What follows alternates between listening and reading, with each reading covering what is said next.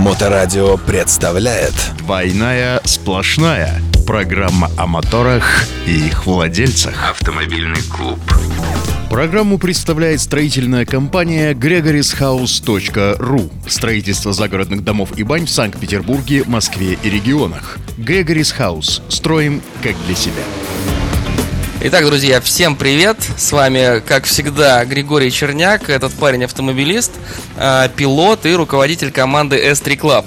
Павел Никулин, адепт безопасности дорожного движения, мотоциклист и автоинструктор, мотоэксперт. И сегодня мы приготовили для вас несколько тем. Э, начнем мы наше обсуждение с э, десятка самых необычных автомобилей для дрифта. Следующая наша тема это будет мотоциклисты в междуряде. Ну и закончим мы некоторыми лайфхаками а, по поводу мыла, соли и аспирина. Новости автомото мира Друзья Да. мои. Ну что, погнали. Отлично. Итак, начнем с дрифта. Дрифт всему вопреки. 10 необычных машин, которые очень круто едут боком. Итак, для наших слушателей Моторадио мы вкратце расскажем. Если не вдаваться в детали, то чемпионаты по дрифту предельно либеральны в отношении регламента. Есть задний привод и достаточно мощности, чтобы пустить машину в занос. Поздравляем, парень, ты в деле. А там креативничай сколько влезет. И некоторые дрифтеры действительно дают волю фантазии. Ну, давай скажем, что дрифт это э, как бы управляемый занос автомобиля. Правильно я сказал? Именно так. Вот, чемпионат именно по управляемому заносу. да. И также в этих чемпионатах судятся разные факторы по красочности, по дыму, прохождению, естественно, И задания. куча-куча-куча дополнительных требований, да? Да, но сегодня мы не об этом, сегодня мы о десяточке, э, которую предоставил нам портал. Автоновости Итак, на... тут нету первого и последнего места, просто пойдем по списку. Итак, начнем с Nissan Hardbody. Парень Алек хотел доказать, что построенный эффектный и интересный дрифткар можно и без сумасшедших бюджетов э, сделать э, в этом автомобиле и доминировать в этой дисциплине. Ну, если вкратце, на портале motoradio.online вы можете посмотреть полный выпуск, где будут представлены все фотографии этих интересных автомобилей. Двигатель в этом пикапе, это был пикап, в этом пикапе был V8, э, блок GM, инжектора от LS7, распредвалы LS9, э, KL Tunes э, EBU, ну и в общем много всяких доработок, таких как рулевая рейка от Subaru. Э, Ну и на самом деле вишенкой на торте стала красная светодиодная подсветка, которая делает дрифт пикап еще эффектнее. На самом деле, э, как все смеются спортсмены или около спортсменов, то что если у тебя есть классная наклейка на автомобиле, то это 100% плюс 10 к скорости. Интересно, сколько он потратил на это денег, все-таки здесь не указано. Указано, что немного, да, но судя по перечисленным изменениям, что-то мне кажется, что красная подсветка была совершенно не самой дорогой. Не самый дорогой. Мне кажется, пару новых Hyundai можно было купить. Я думаю, легко. Но вот а следующий э, претендент в этот топ просто удивляет. Итак, друзья мои, встречайте, это Volkswagen Passat. Э, Volkswagen Passat. Кто из него сделал дрифтовый автомобиль, наверное, э, наверное, очень много труда потратил, да, потому что мы же все знаем, что Volkswagen Passat совершенно не подходит под дрифт, потому что он, а, переднеприводный, б, с продольным мотором, и с продольным мотором кинуть назад, надо мотор переставлять, чтобы он был поперечный, соответственно, переделать всю кузовню, потому что по, э, по днищу он, короче, куча-куча всего ребята сделали для того, чтобы Passat начал валить, э, собственно говоря, боком. И более того, для того, чтобы он начал валить боком, туда интегрировали э, мотор объемом 7,4 литра почти в 900 сил. Почти в 900 сил. Конечно, минус вся подвеска,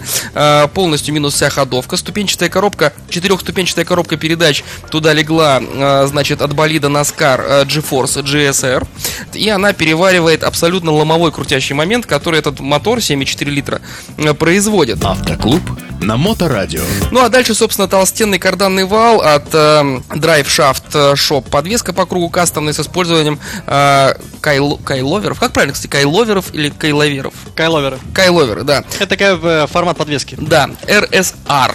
Вот, собственно говоря, оттуда были, ста- э, были поставлены эти кайловеры. А, ну вот как-то так. На самом деле еще э, хочется заметить, что к этому Passat те, кто его разрабатывали, э, были из команды Rockstar Energy, очень известная команда, которые выступают в американской Формула Дрифт, это как наша российская дрифт-серия. Следующий автомобиль, который есть в нашем списке, это также лидер переднеприводного автоспорта Saab 9.3, между прочим, спорт комби. Господи, куда они лезут? Почему в передний привод, а? Почему столько много прекрасных заднеприводных автомобилей? А это же самое интересное. Взять переднеприводный и сделать из него заднеприводный? Конечно. Ну, хорошо, тут как бы лишь бы нравилось. Так здесь в этом и смысл, что, казалось бы, у шведов есть идеальная основа для дрифта. Заднеприводные купе. Конечно. Седаны чемоданы Volvo 70-х, 80-х годов. А, знаменитые неуб- неубиваемые чемоданы. Но Йохану Лундгрену хотелось чего-то особенного, и поэтому решили сделать э, с переднеприводного на полноприводный э, в этой версии. А, в процессе подготовки к автоспорту Сабу полностью выпотрошили салон, варили каркас безопасности, поставили пару спортивных сидений, гоночный руль, минимальную панель приборов. Силовой агрегат был заменен на волевский пятицилиндровый турбомотор B52 4T 5 с турбиной Гаррет. Кстати, это достаточно огромная турбина, которая развивает 550 коней. 550 коней. Коробку позаимствовали, конечно же, у немцев BMW, тормоза у Porsche, задние у Volvo, а карданный вал был создан под заказ. В итоге получился один из самых необычных автомобилей шведского чемпионата по дрифту. В 2016 году эту машину продавали за 25 тысяч долларов. Ну, 25 тысяч долларов, это на самом деле это какая-то ерунда для такого уникального автомобиля. По большому счету, 25 тысяч долларов можно... э, обычный, обычный автомобиль... а этот Saab новый, по-моему, столько стоил. Вы бы запчастями, походу, его упаковали. Точно, точно. Ну что, следующий э, наш кандидат в топ, э, наконец-то, э, нормальный. Автоновости.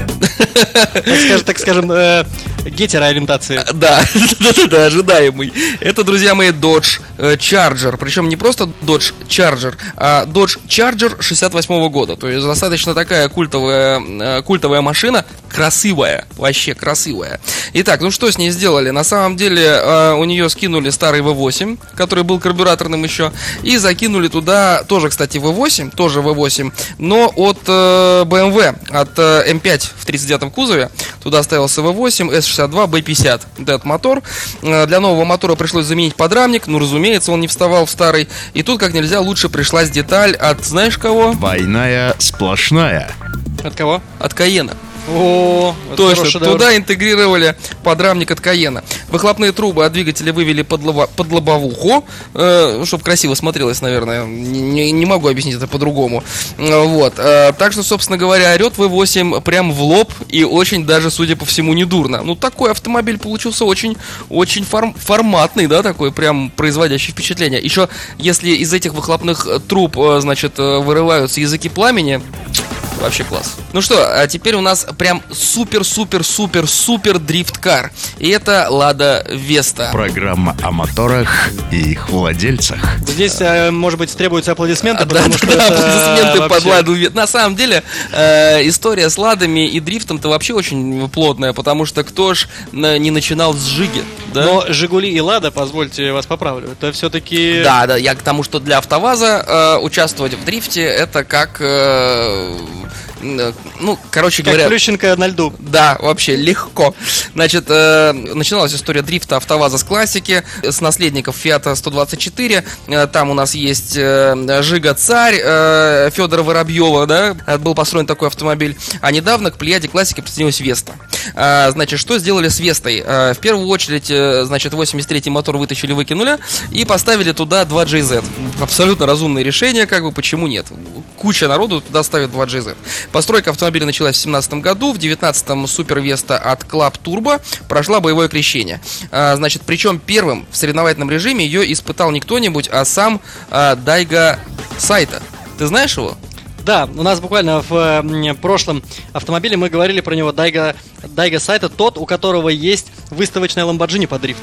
Точно, вот, а он, у него есть выставочный Ламборджини, а он поехал на Весте. Чуть позже Весту протестировал Аркадий Цареградцев. Э, Надо полагать, что настоящий звездный час у этой машины на самом деле еще впереди. Но она, опять же, помните, да, то есть переднеприводная, тоже как-то народ ее переделал под задний, ну, безумие. Вот, э, лишь бы нравилось. Когда мы уже увидим в чемпионатах Японии или Формула дрифта, Формула дрифта это американские соревнования, увидим нашу Ладу в топе с нашими русскими пилотами, с вот этим огромным медведем нарисованным на бочине и С огромным медведем, нарисованным на капоте и с 2GZ под капотом. Ну что, у нас, собственно говоря, топ подошел к концу, и теперь э, пришло самое время перейти к следующей теме.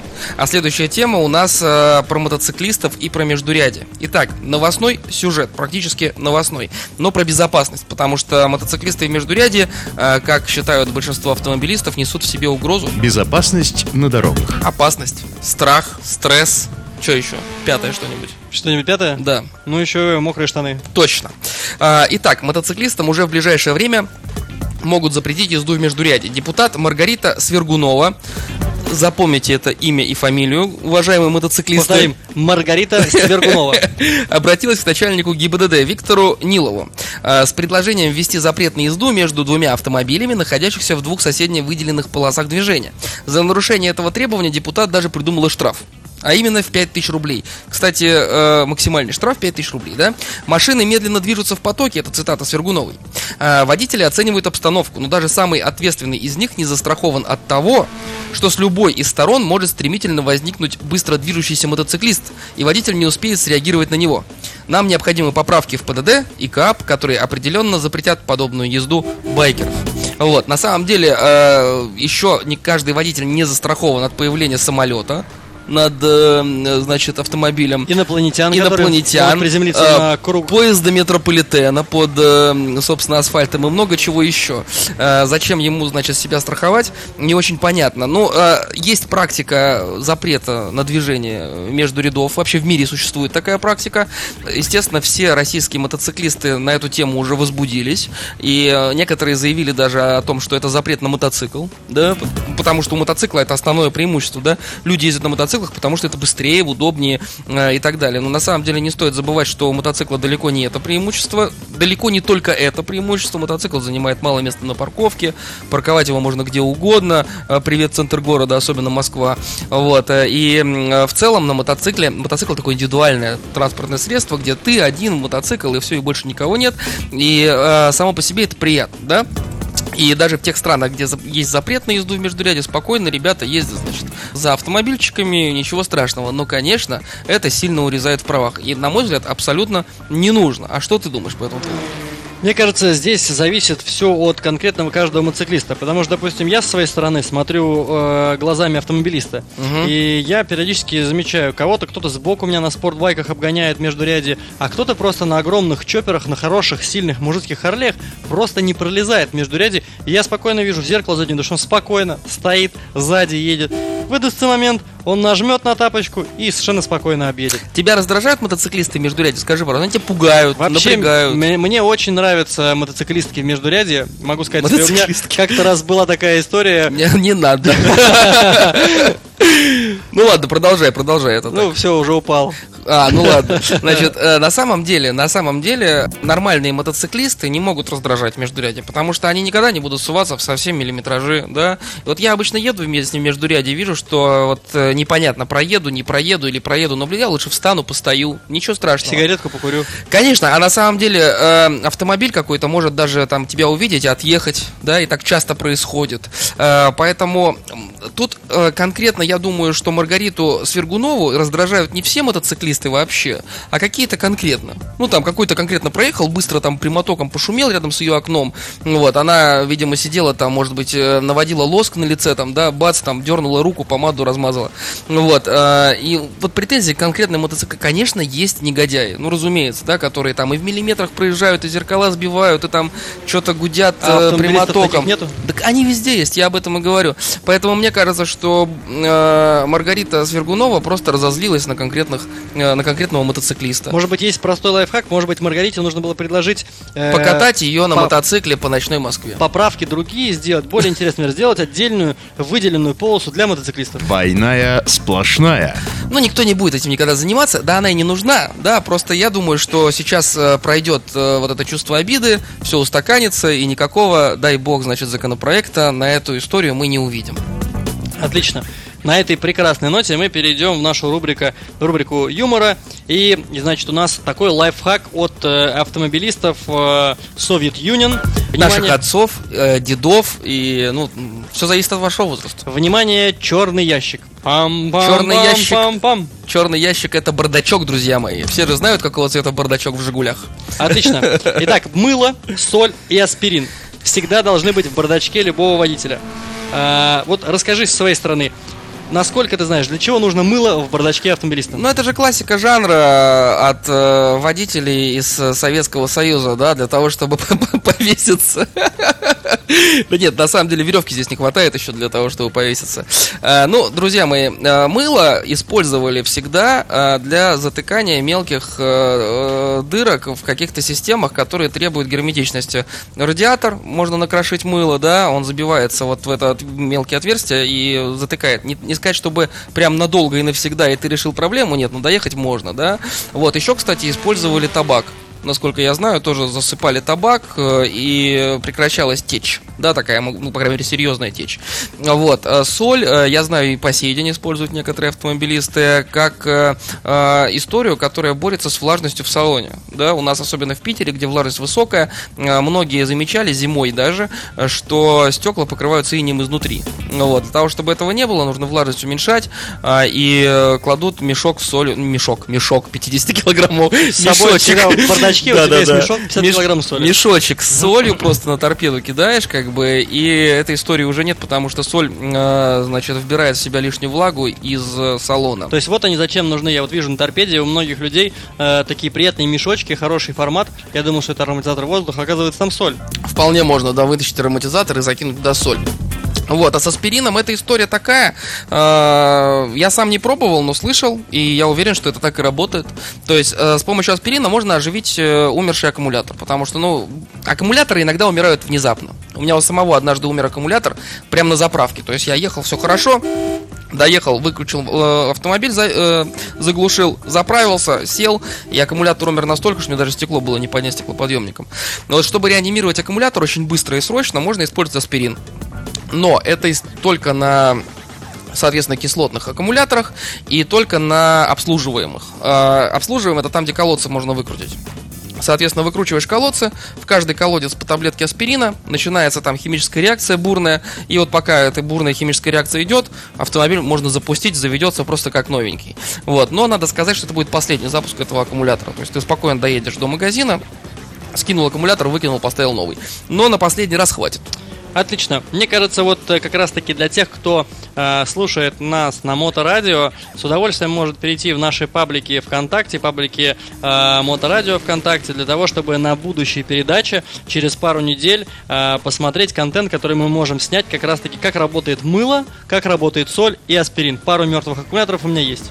О, отлично, мы прям запишем с, э, Контест. экспер- с, экспе- с экспериментом. Супер, отлично. На этом мы пойдем готовиться к проведению экспериментов. Друзья, вам мы пожелаем отличного августа, чтобы всегда вам было классно. И на волнах моторадио.онлайн, у которых новый сайт, мы с вами будем видеться. И чтобы вам никогда не понадобился аспирин. Все, друзья, всем удачи, всем пока. Э, Пока-пока. Двойная сплошная. Программа о моторах и их владельцах.